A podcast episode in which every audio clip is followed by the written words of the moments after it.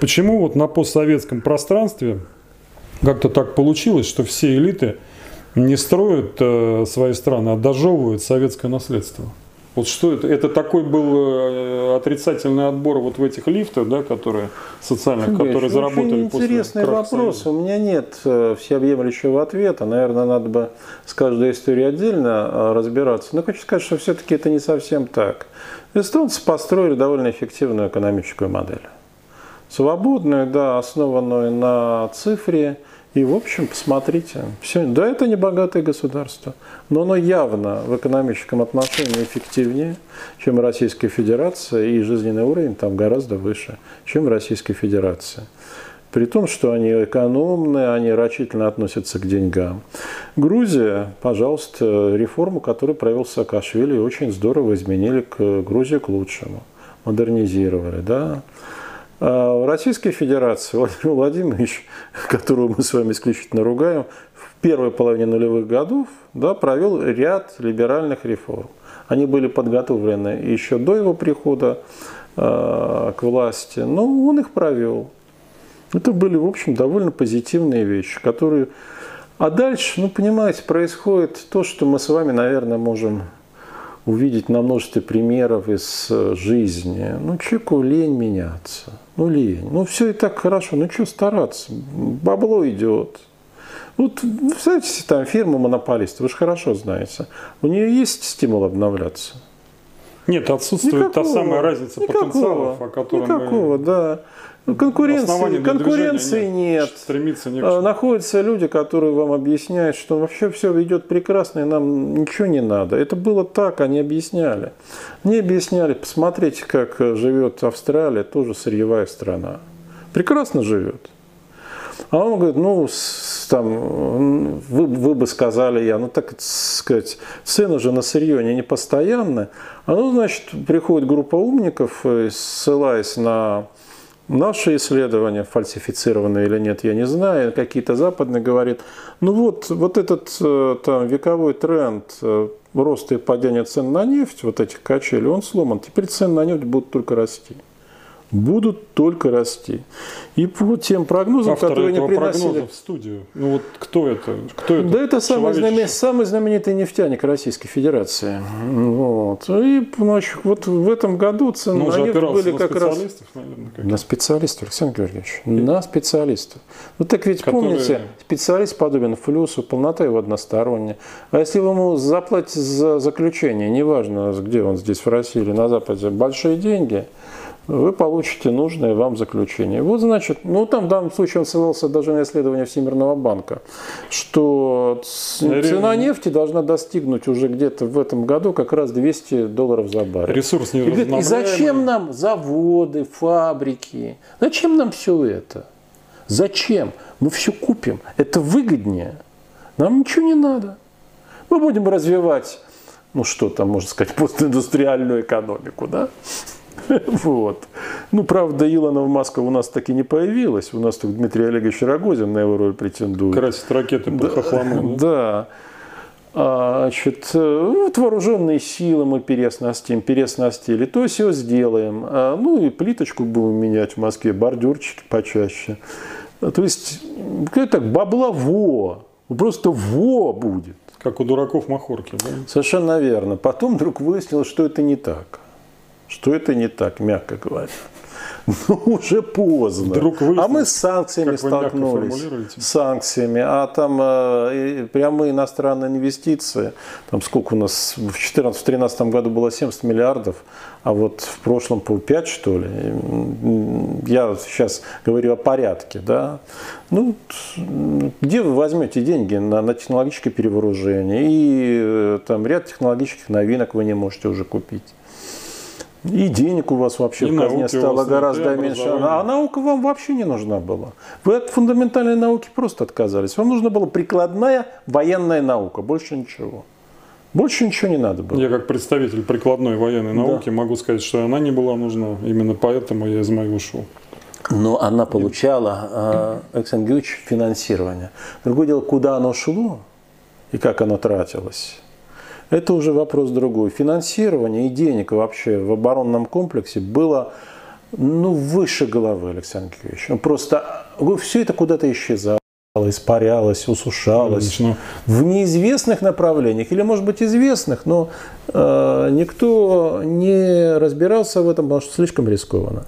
Я помню, когда Дмитрий Олегович Рогозин, которого сейчас только ленивый не пнет, стал вице-премьером, куратором ВПК, помните? Да, был такой период. Был такой, да, в 2012 году, если даже не в 2011. Ну, после кризиса, я помню, после кризиса 2009 года. В 2011 или 2012 году он был назначен вице-премьером, а, по-моему, после президентских выборов, да, когда Владимир Владимирович переизбрался. И вот, значит, ситуация была следующая. 12, да, да. Ситуация была следующая. Первое, чем он должен был заняться, это изучением финансовых проводок. Куда деваются деньги? Потому что до него там, значит, занимался другой деятель, которому на все было наплевать. Миссия. Да, миссия. Но он когда, значит, он вообще не такой уж, наверное, кропотливый. Ну, так или иначе, он когда мне рассказывал, за эти бумаги взялся, вот там, посмотрел, понял, что слишком далеко это заводит, и главное, в опасном направлении. Понимаете? В слишком опасном направлении. Ну и вот как-то перестал этим заниматься Александр Георгиевич. Стал больше гордиться, думать о создании надувных танков, макетов других видов вооружений. И дизайнерской окраски корпуса. Да. Он понял, насколько это знание опасно для жизни. В начале нашей передачи прозвучало слово «революция». Услышал я такую очень интересную фразу от Андрея Караулова, адресованную белорусским и, пожалуй, что и российским элитам. Загнали, дословно, практически привожу близко к тексту, загнали народ в такое стойло, и только сейчас начали понимать, что что-то не так. Эту мысль Андрея Викторовича продолжает Борис Юрьевич Горлицкий, давший на этой неделе вполне себе такой развернутый анализ ситуации в России, который, по его мнению, сильно напоминает революционную. Причем, знаете, первосортную революционную. Считается, что первосортная революционная ситуация, когда еще до кучи поражения в войне. Поражение, да, правительство в войне, да. Но тут войну у нас вполне успешно заменили, значит, самолизационные мероприятия по последствиям, да. Драматизирует Борис Юрьевич ситуацию? Нет, она действительно... нисколько. Нет? Я полностью согласен, я бы сказал, предреволюционная. Вот. Действительно, это то, что произойдет в России, будет революция. Вопрос в том, насколько она будет мирная, насколько немирная, насколько масштабной по своим последствиям. Потому что по содержанию она будет, конечно, кардинальной. Вот. Ну, это революция, потому что все уже чувствуют, обратите внимание, для этого не надо там обладать академическим знанием, как Горлицкий, или все чувствуют, что без этого уже не обойтись. Без кардинальной смены, Ангелович. Это то, что вы слышите в магазинах, то, что вы слышите в метро, на улице. Люди говорят «революция», они перестали бояться этого слова. А когда словцо начинает переживаться, и отношение к нему психоэмоционально меняется, это означает «время пришло». Другая вещь еще характерна вот для нынешних дней, Валерий Дмитриевич. Протест становится модным. Вы обратили внимание? Среди молодежи, деятели культуры активного принимают участие, хотя для них это чревато более чем... Они не активно принимают. Ну что, они очень боятся, Александр Георгиевич. Ну вот мы предложили хотя бы там многим деятелям культуры записать ролик в поддержку нашей акции. Потому что солидарность, День солидарности в Белоруссии, Хабаровском, вообще с Башкирией, они все испугались. Они все испугались. Ну, Галкину предложили, он не испугался. К Галкину мы не обращались, честно скажу. Может до него достучаться, но если он нас услышит, мы ждем о том, что он поддержит нашу акцию 12 сентября. А чего бояться-то? Чего бояться? На ваших глазах людей бьют, там, издеваются, мучают. Они не могут добиться справедливости. А вы думаете о своих гонорарах только. Ну, ж позор. Как же можно после этого называться деятелем культуры, Александр Георгиевич? Ну, мы же с вами понимаем, нельзя. Кстати, раз уж вы сказали о тлетворном влиянии монополии, да, к чему приводит монополизация какой-либо области жизни, да, к застою, к умиранию. Вот я на этой неделе очень много на своем канале обсуждал, а что пошло не так, Валерий Дмитриевич, вот в постсоветской истории наших государств, Белоруссии и России. Знаете, одно простое обстоятельство обратило на себя внимание, наши элиты не предложили нам какую-то цель, да, какой-то ориентир для движения. И хорошо же известно, да, из биологии, если живое существо, неважно, или даже социум, не видит какой-то цели своего существования, медицинский факт, Валерий Ильич, оно умирает или, там, по крайней мере, деградирует. Вот что касается Белоруссии, ну как, ее образ будущего, но он не мог быть без России. Ну, просто в силу географической нет, близости. Можно, наверное, было бы, можно. Альтернативный проект вполне вероятен. Но и как раз альтернативный проект продвигала там белорусская оппозиция, связанная с Польшей, отчасти с Литвой. Но ее же выдавили. Им пришлось эмигрировать, значит, или замолчать. Я знаю таких людей. То есть конкуренции на самом деле не было. Но справедливости ради скажу, что белорусы все равно в подавляющем большинстве позитивно относятся к России и к русским. Это очень важно. Ну и, впрочем, украинцы тоже относились до 2014 года.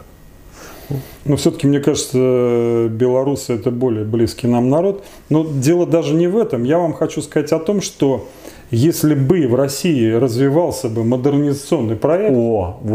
Александр Георгиевич, как только вы начинаете быстро развиваться, как, кстати, было в первой половине нулевых годов, вы тут же становитесь привлекательным. Даже если по отношению к вам не испытывают особых симпатий, но у вас есть движение, развитие и деньги.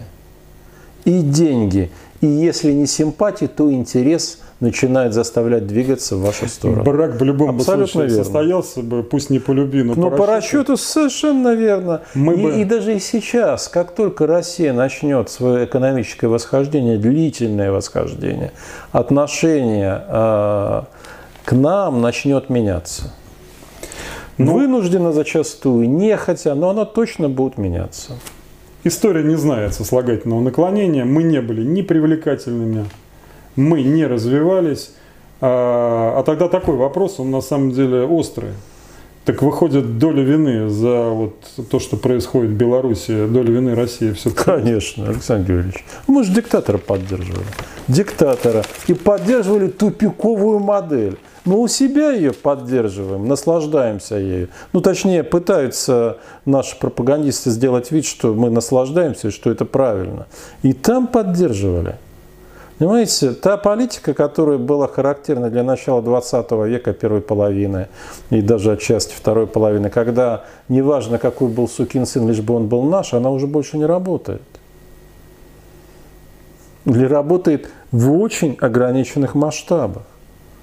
Вы должны что-то сделать для того, чтобы это было привлекательно для общества. Общество сейчас имеет цену и гораздо больший вес, чем прежде. Все белорусы. Смотрите, кто еще раз, начало протестов ядро составлял, молодые люди. Почему? Другое поколение.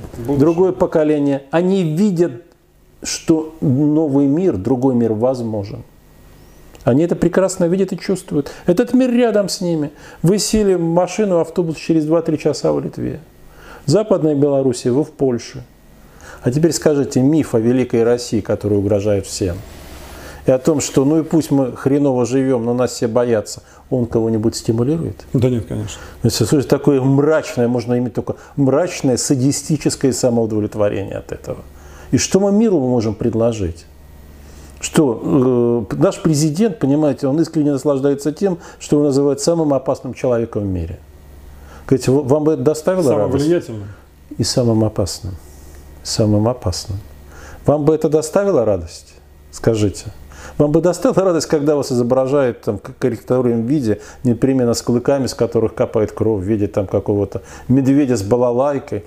Да, русофобия, конечно, так американофобии сколько. Но Америка что-то миру предлагает. А что мы? Ну, если прямо отвечать на ваш... Что мы предложили? Бомбы в Сирии. Если прямо отвечать... Наемников в Чад послали. на ваш вопрос, то, скажем так, я бы предпочел, чтобы меня уважали, а не боялись. И это очень совершенно верно. Нет. Конечно, безопасностью страны нужно заниматься, но делать это самоцелью, да, и предлагать обществу только эту повестку. Гиперзвуковые ракеты, о которых я, как студент МАИ, могу рассказать, что я об этом... Это разработки 70-х годов, они уже были. Борис Юрьевич, конечно. Все это выдается за новье, за сверхпрорывные работы российских ученых и, ну, подсовывает вождю туфту, ну просто туфту. Гиперзвуковые двигатели, кстати, не очень-то и сложны конструктивно, наоборот, они проще, чем традиционные турбовинтовые. Я чувствую, Александр Григорьевич, вы вполне готовы уже возглавить Роскосмос. Как? Я же начну удалять хохлому. А хохлому, Александр Григорьевич, давайте вот без этого. Как не переименовывать обратно полицию в милицию, да? Я вот бы не стал. Валерий Дмитриевич, к новостной повестке, да, я все-таки вспомнил о своих обязанностях ведущего. Да. ЕС, сообщает Reuters, может ввести запрет на въезд в страны сообщества тем, кто преследует людей на уличных протестах, а также может заморозить активы тех лиц, которые несут, Валерий Дмитриевич, политическую ответственность за действия правоохранительных органов. Рейтер ссылается на соответствующие источники. По-моему, это был Жан Ассельборн, глава МИДа Люксембурга. Вот это уже серьезно, Валерий Дмитриевич? Может, это... Нет, это не серьезно для Беларуси. Это и так уже все сделано. То есть и активов нет, и силовики никуда не выезжают, как, кстати, в России. Ну как, формально у нас запрет, но вот, скажем, вот прошлым летом, это было очень интересно, все пляжи Лазурного берега были переполнены офицерами Федеральной службы охраны, хотя формально им выезд закрыт, и офицерами ФСБ. Так что их это не очень пугает. Это пугает, вот как мы с вами говорили в первом выпуске, да, финансовую плутократию, вот тех, кто миллиардеры и близки к Путину. Вот для них это будет катастрофой, потому что речь пойдет о... Для наших это сигнал, да? Конечно, конечно. Они, для них все сейчас... То есть это не белорусской элите адресовано? А нет, это сейчас белорусам, конечно, белорусам. Но эту историю легко распространить на Россию. И это весьма такой чувствительный момент, да? Это, сказать, да. Кошелек – это чувствительное место. Ну, и, да, для всех чувствительное место. Что скрывать? Конечно. Ну, правда, у кого там, помните, жемчуг мелкий, у кого щи жидкие. Вот. У них денег куры не клюют, но а нам на водку не хватает. Как совершенно верно. Абсолютно. Александр Георгиевич, нам не хватает с вами на дорогой коньяк. На виски пока еще деньги есть, но да, не уверен, что держимся, так как это дела в экономике, придется секвестировать, Валерий Дмитриевич, эту статью. Как? О секвестре бюджета мы поговорим чуть позже. Это последнее, от чего мы откажемся. Это наш последний с вами рубеж оборота. Что касается силовых структур, Валерий Дмитриевич, вот везде, во всем мире, ныне и присно и во веки веков, но они, так сказать, опять-таки говоря техническим языком, работают на стабилизацию общества. И, в общем-то, вот обратите внимание, когда, значит, во Франции лупят из зеленых жилетов, так что брызги в стороны летят от водометных машин. Ну, все-таки желтых. Желтых жилетов, да, пардон. Да, я оговорился, друзья, извините. Вот, в этот момент Макрону что-то никто не угрожает ничего заморозить. И я, знаете, о чем подумал, как мне показалось, почему именно вот как бы такая, говоря дворовым языком, предъява сделана белорусам и отчасти нам. Потому что, мне кажется, вот эта вот стабилизация, когда общество вот идет к этому, значит, граду на холме, да, это стабилизация сугубо позитивный момент, да. То есть она, так сказать, охраняет общество от происков врагов и конкурентов, и тогда это хорошо. Когда стабилизация фиксирует страну не в очень хорошем состоянии, вот тогда это контрпродуктивно, если хотите, аморально. Дело в этом. Вот... Александр Георгиевич, вы очень усложнили. Все имеет предельно простое объяснение. Во Франции лупит жилет в том случае, когда они поджигают машины, занимаются грабежами и мародерством. А в России и Беларуси ни одна демонстрация не сопровождалась ни поджогом машин, ни мародерством, ни грабежами, ни насилием в отношении сотрудников полиции. Их просто бьют, потому что приказано и потому что получают садистическое удовольствие. Поэтому французская полиция защищает интересы общества и граждан от насильников, а российская полиция защищает интересы имущего класса в данном случае имущего всех нас, он нас всех имеет, да? Вот. От требований, даже от самых простых и непритязательных требований свободы и справедливости. Это совершенно разные вещи. Валерий Дмитриевич, к вопросу о состоянии российского общества имею вам честь сообщить, что мне на этой неделе дала интервью председатель Счетной палаты Красноярского края с 11 по 19 год Татьяна Алексеевна Давыденко. Мы с вами ее упоминали в наших выпусках неоднократно. Вот что она сказала. Друзья, внимание на экран, 2 минуты. Татьяна Алексеевна, вы с 11 по 19 год возглавляли Счетную палату края. Знаете край от и до. Расскажите, пожалуйста, у нас аудитория в основном столичная. Чем живет сегодня Красноярск? И главное, если можно, поделитесь, какие настроения у людей. Вопрос вот далеко не праздный, учитывая хабаровские события. Как, вы знаете, чем люди сегодня живут? Красноярский край – это мини-Россия. Вот обычно говорят, как проголосует Красноярский край, так проголосует вся Россия. Это точно. Вот точно. А вот чем живет Красноярский край? Потому как экономист назовут 3 показателя. Индекс промышленного производства с прошлого года, вернее, в прошлом году упал на 7 пунктов, в этом продолжается падение. Инфляция выросла катастрофически. А заработная плата не растет, уменьшается. Безработица выросла в 5 раз. Даже заработная плата уменьшается. Конечно. Что уж говорить о реальных доходах тогда, с учетом поэтому реальные доходы населения, конечно, они сократились. Вот. Очень сложная обстановка в крае. Вот. Население, конечно, бедствует. Около 19% населения, которые живут за чертой бедности.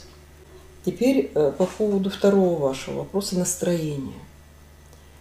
Вы знаете, настроение, оно колеблется.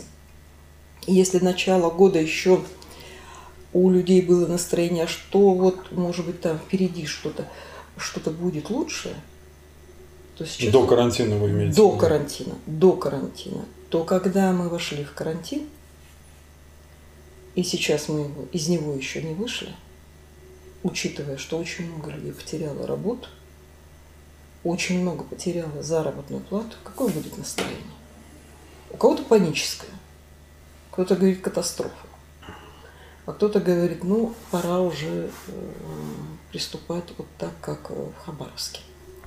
Ведь красноярцы поддержали хабаровчан, поддержали. И выходят, голубей кормят, и на площадь выходят, гуляют.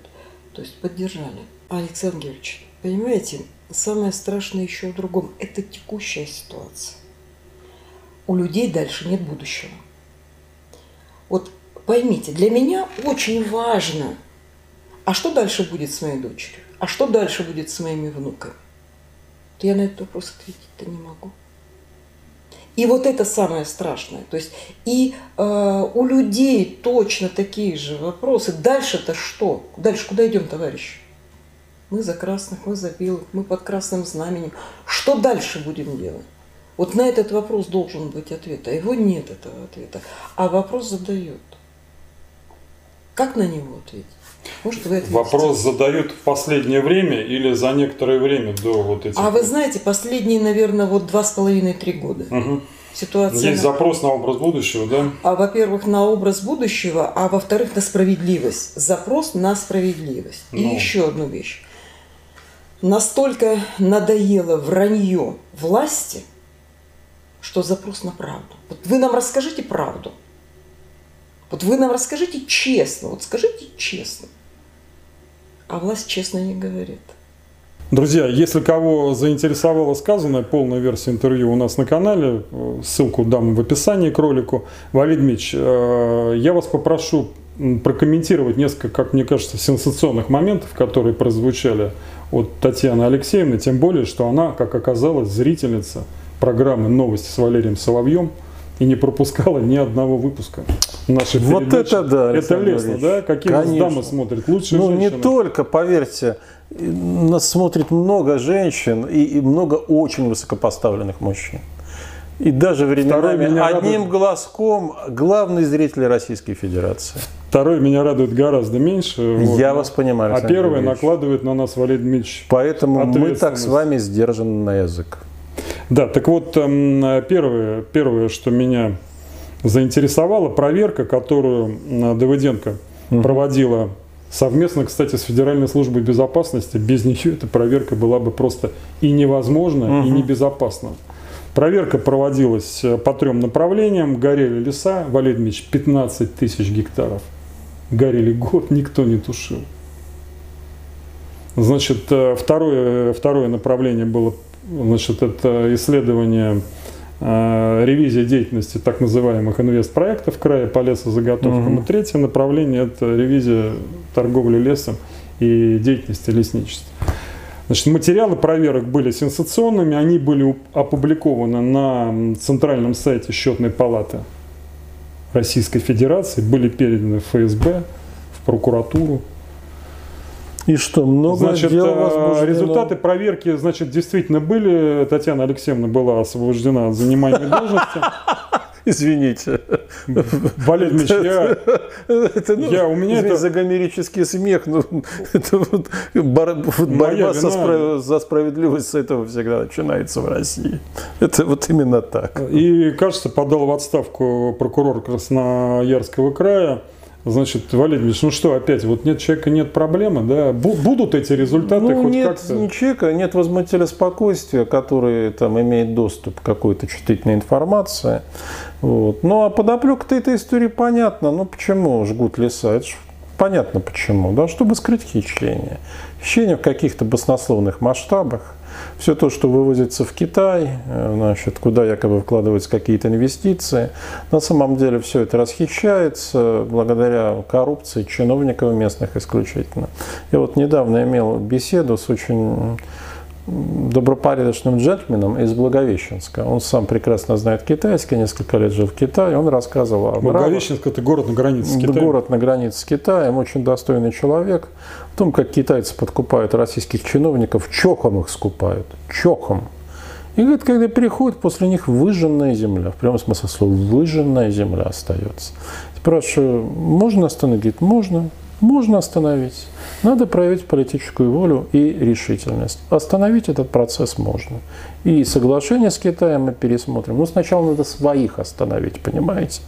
Тех, кто родина и ресурсами Родины, и, главное, торгуют будущим наших поколений. Будущих поколений, да?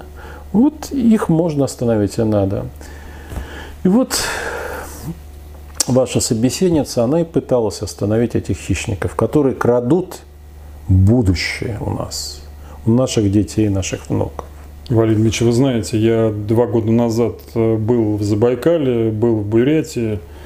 Примета дорог края – это бесконечная череда лесовозов с кругляком, которые идут в Китай.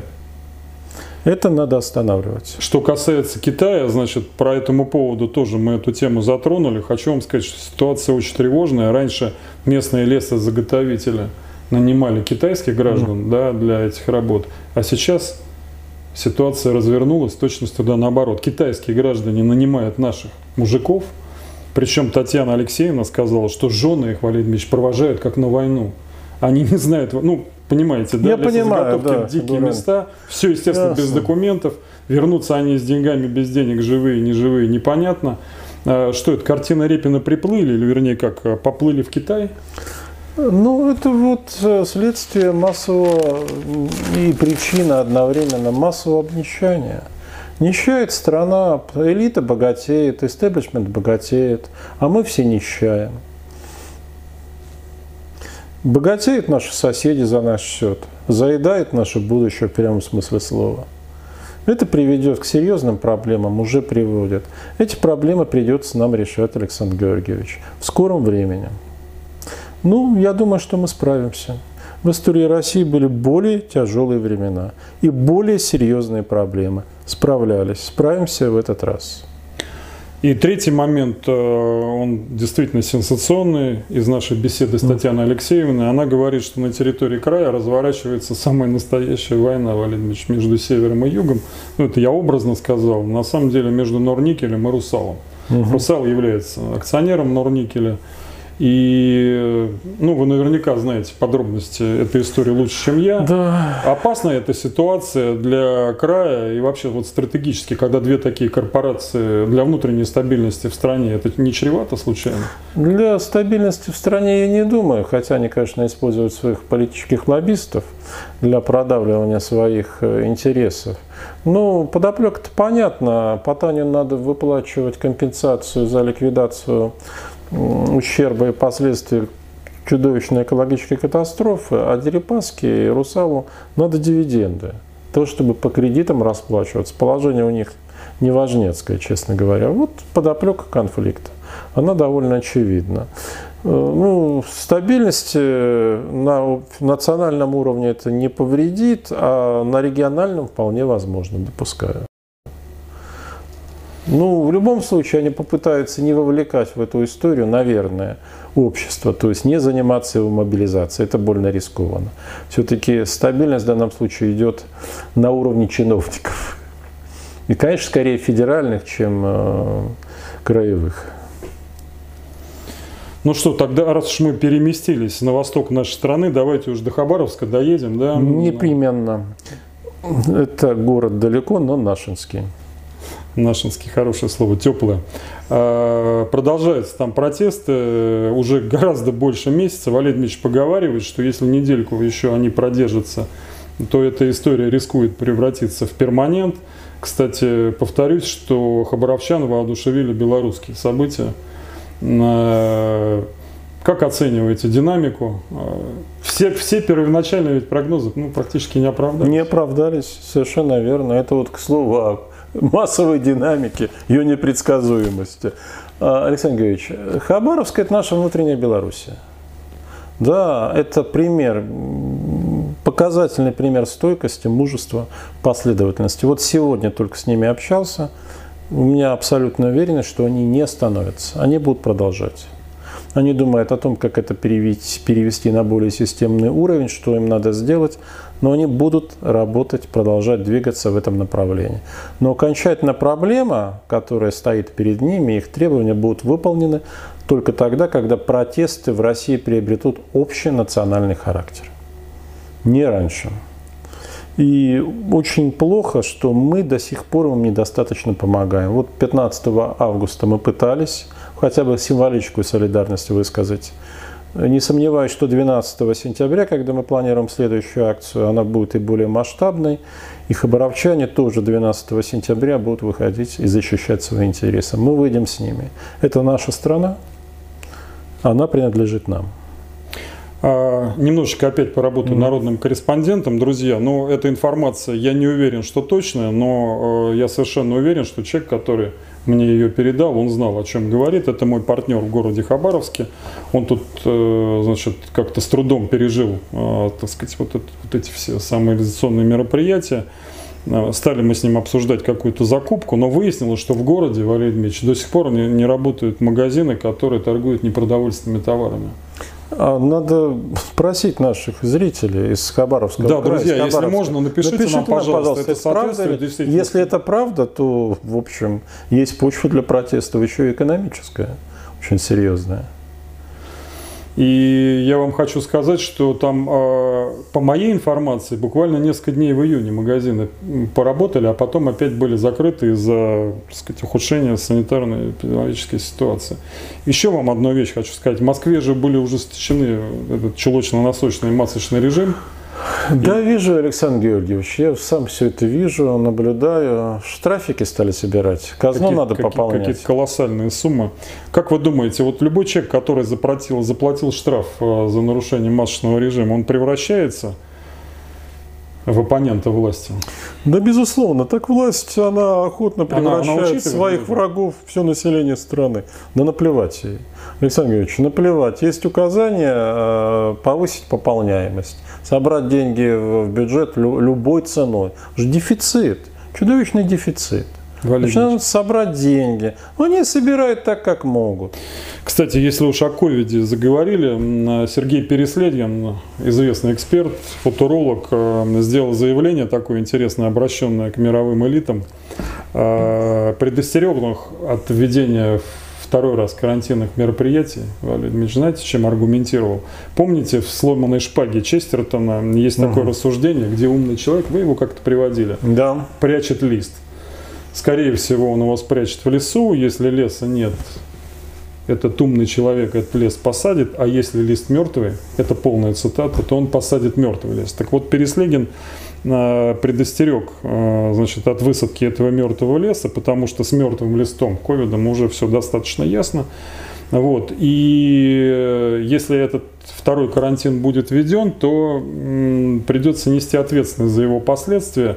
В отличие от первого карантина, где можно сказать, что это была неопределенная еще угроза, поэтому не было понятно, как на нее реагировать. Ну, я согласен с Переслегиным, да.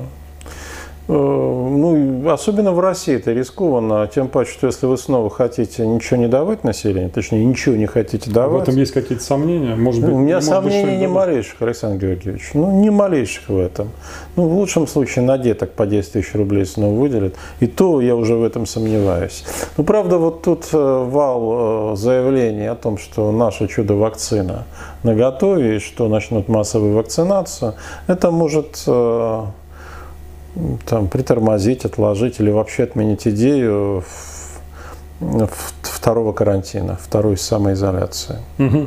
А, кстати, вы слышали эту скандальную историю с РФПИ, с Российским фондом прямых инвестиций? По слухам, закупили они ту самую английскую вакцину, которую планируют закупать страны ЕС. Если наша вакцина академика Гинзбурга, да, Института Гамалея, так хороша, это зачем вот эта закупочка? Ну, понятно, что есть вакцина первой свежести, есть вакцина второй. А солидная что, вакцина... Опять, повторяется, да? Ну, разве что-то изменилось, ну, Александр Георгиевич. Солидная вакцина для солидных господ. Справедливости ради скажу, что по отзывам людей, знаешь, которым я доверяю, отличная вакцина, она хорошего качества. Но мы же не говорим, что она плохая. Да, но... Мы спрашиваем, зачем покупают английскую. Важное но.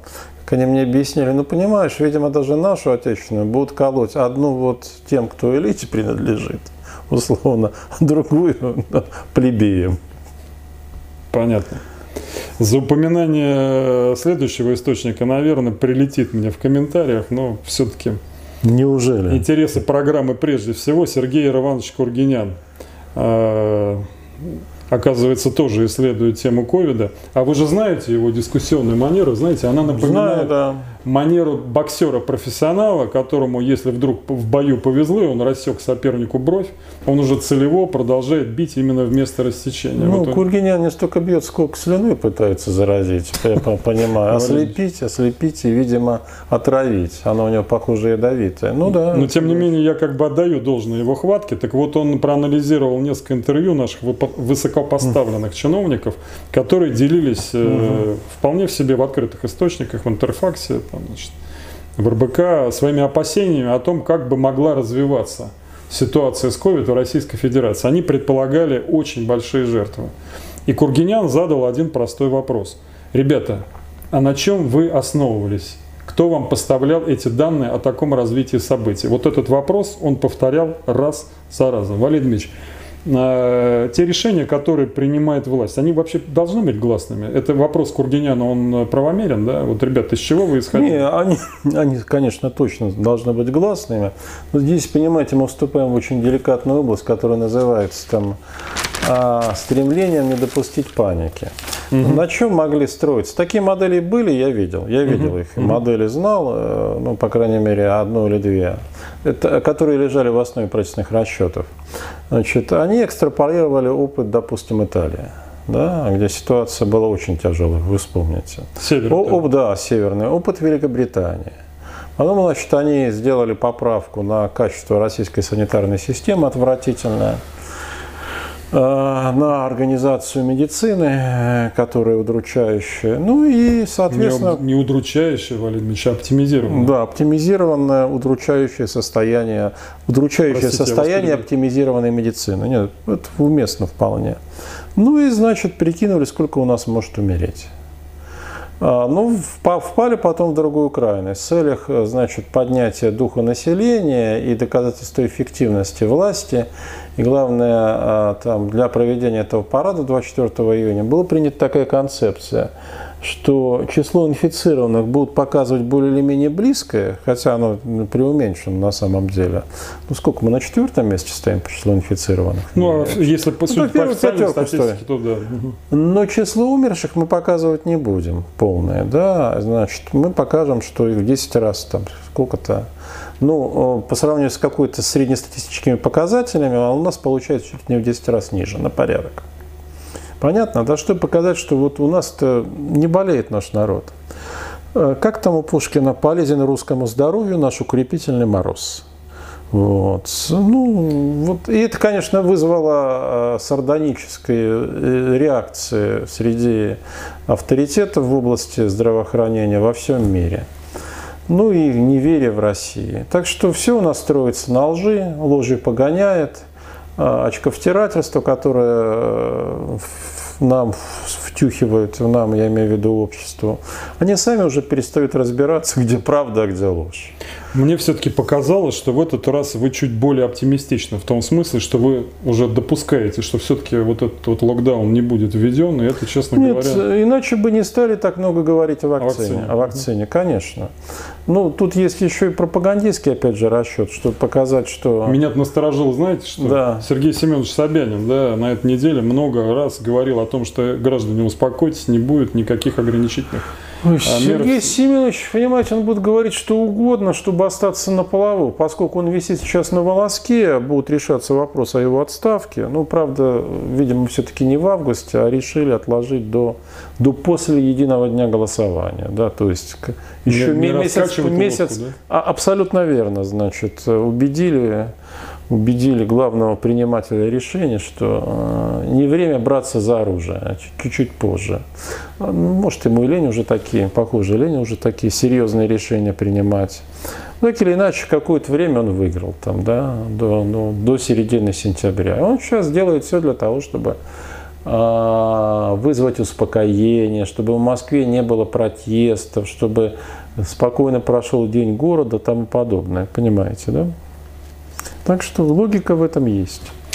Продолжаем тему экономического кризиса, вызванного и падением цен на нефть, пандемии.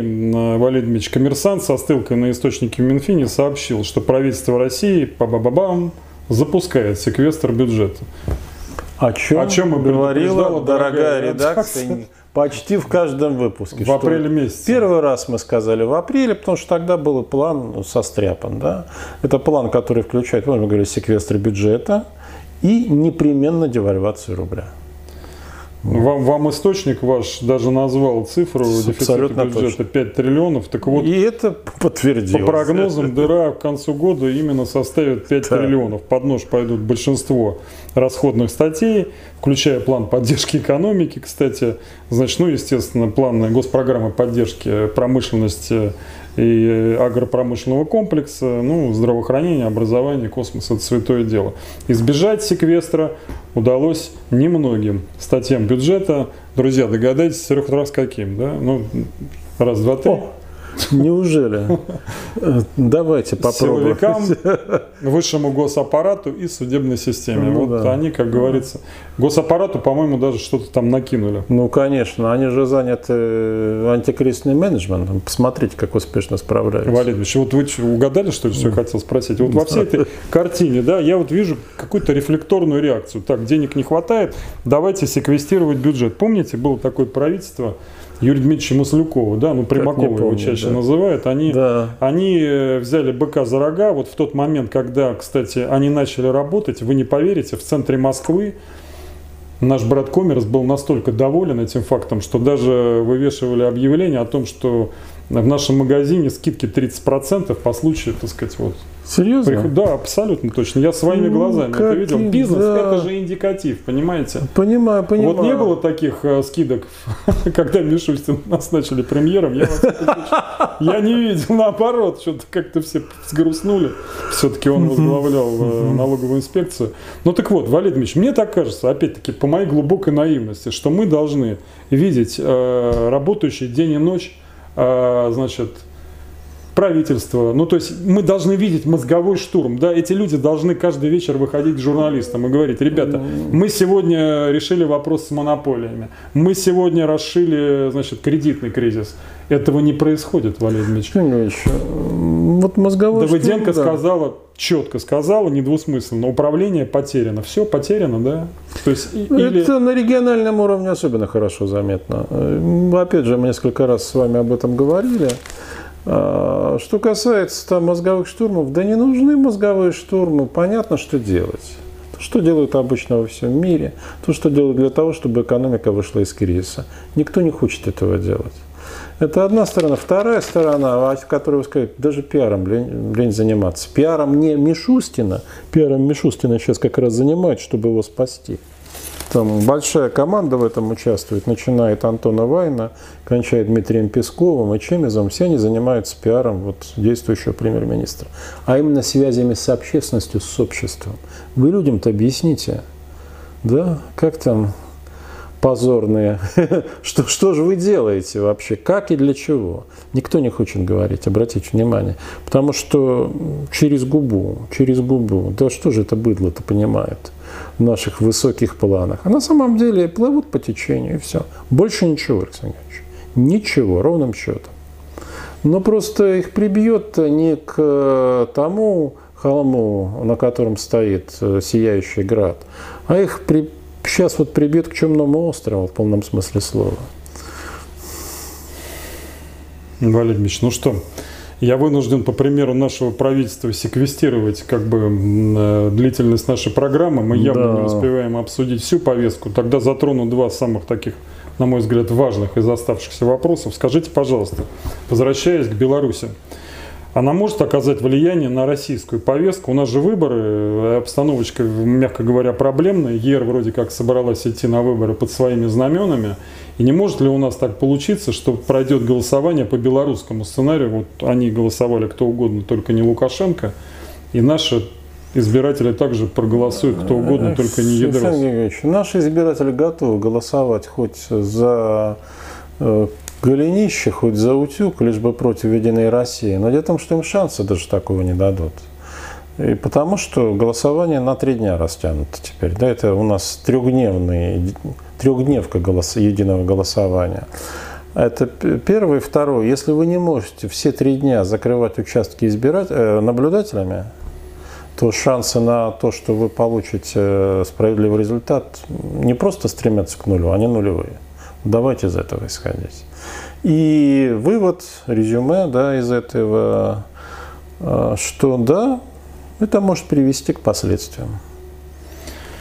Смотрите, пардон за тавтологию, получается, что так получилось, что обе наши братские страны утратили возможность решения накапливающихся противоречий через выборы.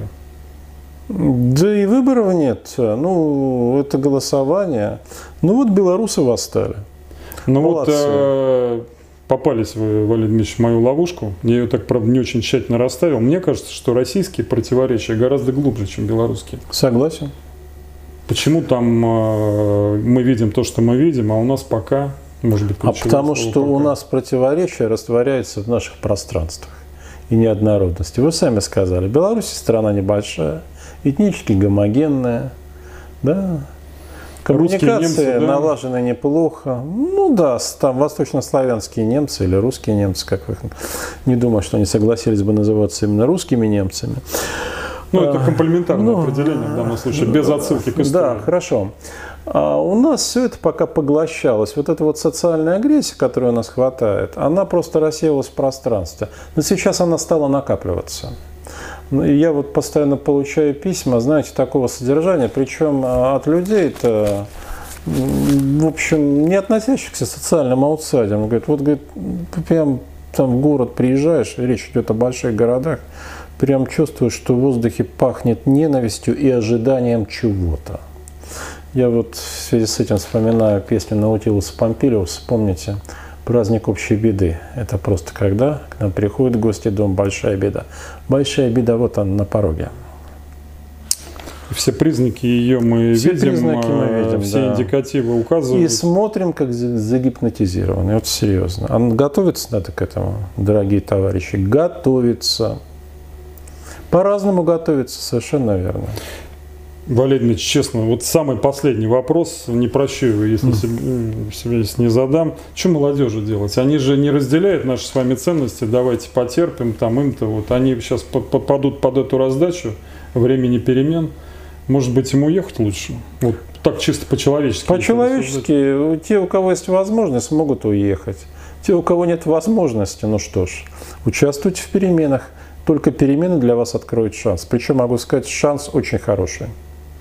Без перемен никакого будущего у вас в России не будет. Имейте это в виду. И вы, молодое поколение, а главное, поскольку наша аудитория все-таки это люди старше 35 лет в основном, родители, дедушки и бабушки, имейте в виду. Без этого, без радикальных перемен нет никакого будущего у ваших детей и внуков. Никакого. Вот здесь, в России. Поэтому вопрос перемен, вопрос открытия будущего – это для страны вопрос жизни и смерти. И для наших семей с вами тоже. Просто вы имеете в виду даже физическое выживание. И физическое выживание в том числе. Мне кажется, мы ничуть не драматизируем, друзья, наоборот, стараемся как-то, так сказать, это все подать в нашей манере, да, спокойно, где-то приправляя нотками оптимизма. Оптимизм в ответе на мой последний вопрос прозвучал, что если принять участие в переменах, значит, наверное, что-то мы... У меня нет сомнений, что победа будет за нами. Вот так вот, друзья. Но надо постараться.